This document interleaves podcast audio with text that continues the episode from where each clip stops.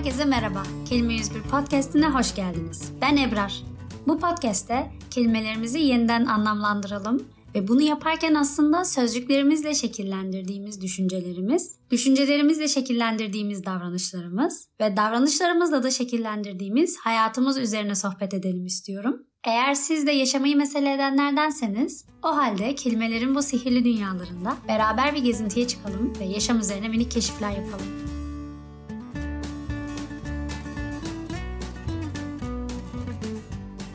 Herkese selam, Hayaller bölümüne hoş geldiniz. Ben en baştan uyarımı yapmak istiyorum. Gerçeklikten kopamayanlar ve fazlaca realist olanlar için komalık bir bölüm olabilir. Çünkü bu bölüm neden hayal etmemiz gerektiği üzerine konuşacağız. Harika yetenekli arkadaşım ve Kelime 101'in logo tasarımcısı Sıla'nın hazırladığı kapaktan da belki anlayabileceğiniz üzere bugün 19 Mart ve yarın doğum günüm. Ben de kendime iyi ki doğdun Ebrar, iyi ki varsın dediğim bir bölüm hazırlamak istedim. Ve 22 yaşımın bu son gününde bana yaşattığı tüm duygular için bu yıla teşekkür etmek istedim. Hayatımın bir yılının daha kapısını kapatıyoruz bugün ve yeni bir kapı açıyoruz. Özellikle geçtiğimiz 5-6 yılla kıyaslayınca 22. yaşım gerçekten çok güzeldi. Elimdeki hayal kırıklıklarını yeni hayallere dönüştürdüğüm, ne istediğimin ve ne istemediğimin daha net farkına vardığım, bunlar doğrultusunda büyük veya küçük ama gerçekten adım attığım, kendi sınırlarımı sınırlarımı daha net tanıdığım ve bu sınırları korumak için gerçekten çaba sarf ettiğim, koruduğum, isteklerimin peşinden koşacak gücün kendi içimde olduğunu daha da güçlü bir şekilde hissettiğim bir yıl oldu benim için. Ve tüm bunlara baktığımda özünde hepsini aslında hayal kurarak başardığımı fark ettim. Bu yüzden de bu bölüm kelimemiz hayaller olsun ve birlikte hayal kuralım istedim. İlk önce yavaştan klasikleşmeye başlayan bir kelime 101 başlangıcı yapalım ve hayal etmek ne demek bizim için diye kendimize soralım. Biz hayallerimizi bakalım nasıl tanımlıyoruz? Ben şahsen hayalleri özgürlük olarak tanımlıyorum diyebilirim. İlk bölümü dinleyenler belki hatırlar. Başlangıç kelimesi için demiştim ki beynimde bu kelime direkt olarak yenilik kelimesiyle özdeşiyor. İşte hayal etmek de benim için direkt özgürlük kelimesiyle özdeşiyor aslında. Çünkü bence fiziksel sınırlarımızı ancak hayal kurarak aşabiliyoruz. Yani mesela şu anda sadece belli şartlar altında bulunabilirsin. Örneğin ben odamdayım ve kendimi bir anda atıyorum Ege sahillerinde kumsalda güneşlenirken bulamam. Ama bunu hayal kurarak başarabilirim hem de şu anda. Yani hayallerimiz bizi zamandan ve mekandan özgürleştiriyor aslında. Zaten tam olarak hayal kurmanın amacı da bu değil mi? Var olanın ötesinde şu anda var olmayan bir şeyi istemek. Ve evet realistçiler haklısınız. Bu gerçeklikten kopmak demek oluyor.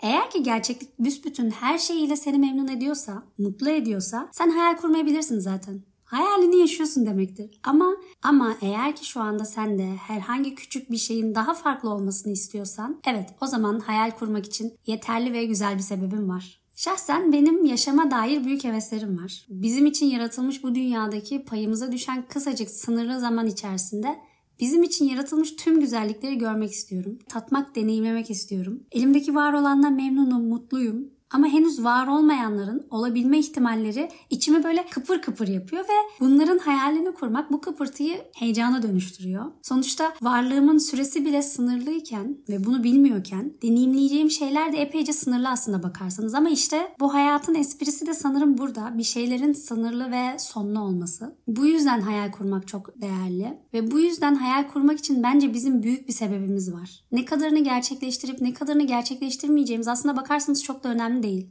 Yani bunu biz bilemeyiz. Planlar dairesinde hayat nasıl ilerler, nasip kısmet, şartlar o anda ne kadarına elverişli olur. İnsanın bunları öngörmesi gerçekten zor. Ama önemli olan bence yaşamaya dair bir vizyonumuzun olması. Bir de adı üstünde hayal bu yani. Biz hayal kurmaya başlarken bile onun gerçekleşmeyeceği inancıyla başlarsak eğer zaten o hiçbir zaman gerçekleşmeyecek ki gerçekleşeceğine dair bir inancın yokken sen niye onun için bir adım atasın, niye çabalayasın?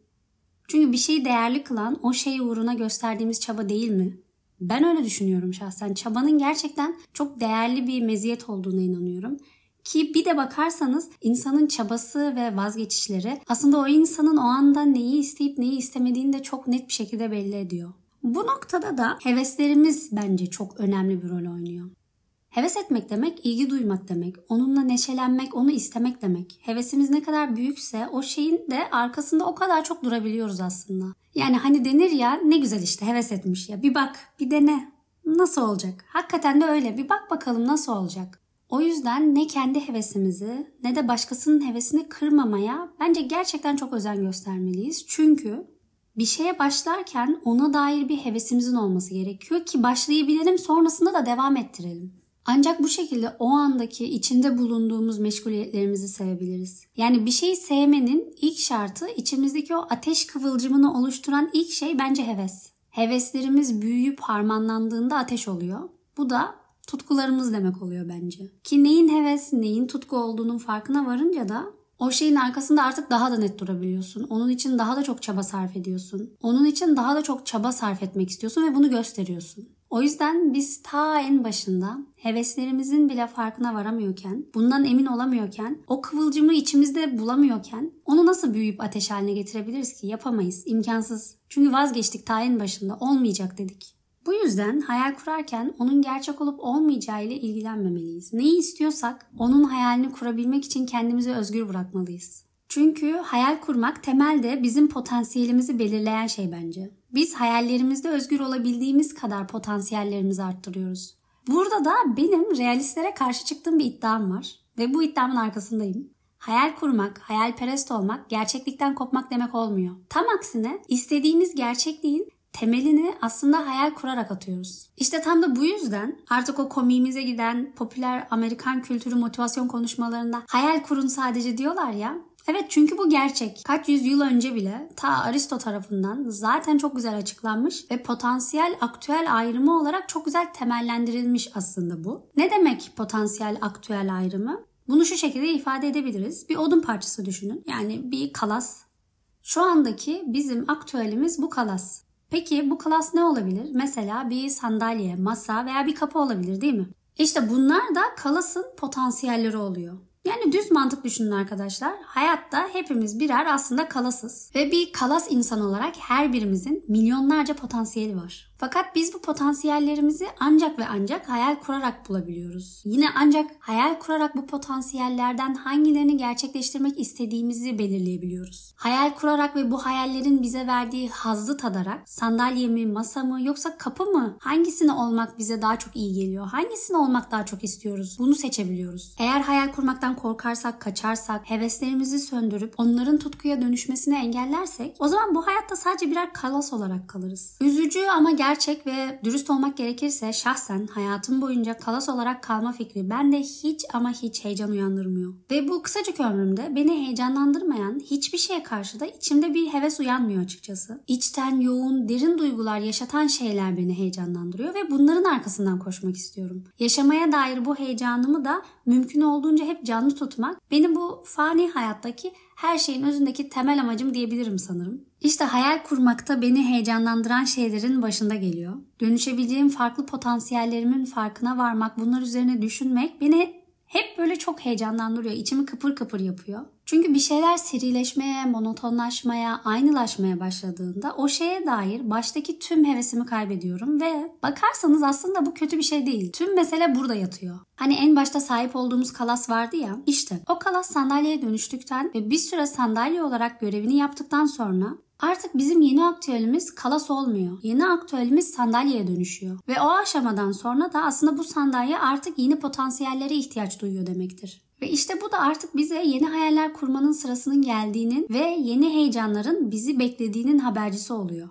Geçen yıl yine kendime doğum günümde bir yazı yazmışım. Biraz depresif bir yazı yani aslında. Depresif değilim ama depresif bir moddan yeni çıktığım bir dönemdeyim. O yüzden de biraz kafam karışık sorular sormuşum. Sorulardan biri de şu. Ailem ve yakın çevrem acaba neden bana küçüklüğümden beri özgün kız diyor? Ne demek bu benim için? Hiçbir yere, hiçbir şeye bağlı kalamadığım için mi? Anneme göre bu ta bebeklikten belli olan bir şeymiş. Daha tam 6 aylık bile olmadan onlardan yatağımı ayırmak ve beşikte tek başıma yatmak istemişim. Devamında bu şekilde devam ediyor. Bu yılda kendime yine aynı soruyu sordum. Çünkü yazının sonunda aslında bir cevap bulamamışım. Ve bu yıl biraz daha kendinden emin bir cevap verebiliyorum sanırım. Ve cevabım aslında hem evet hem hayır. Yani yukarıda saydığım sebeplerden dolayı birine, bir şeye, bir yere bağımlı kalma düşüncesi sanırım benim için en korkunç düşüncelerden biri ki zaten bunu yapamıyorum, başaramıyorum. Almanya'da yaşadığım 3 yılda bile 4 farklı şehir değiştirdim. Hatta 5 bile diyebiliriz. Ama birine, bir yere, bir şeye bağlı hissetmek, onlarla aidiyet duygusunu tadabilmek bence bu mükemmel bir his. Ve benim de bulmak istediğim his de tam olarak bu. Aidiyet duygusunu tadabildiğim insanlarla birlikte olmak istiyorum.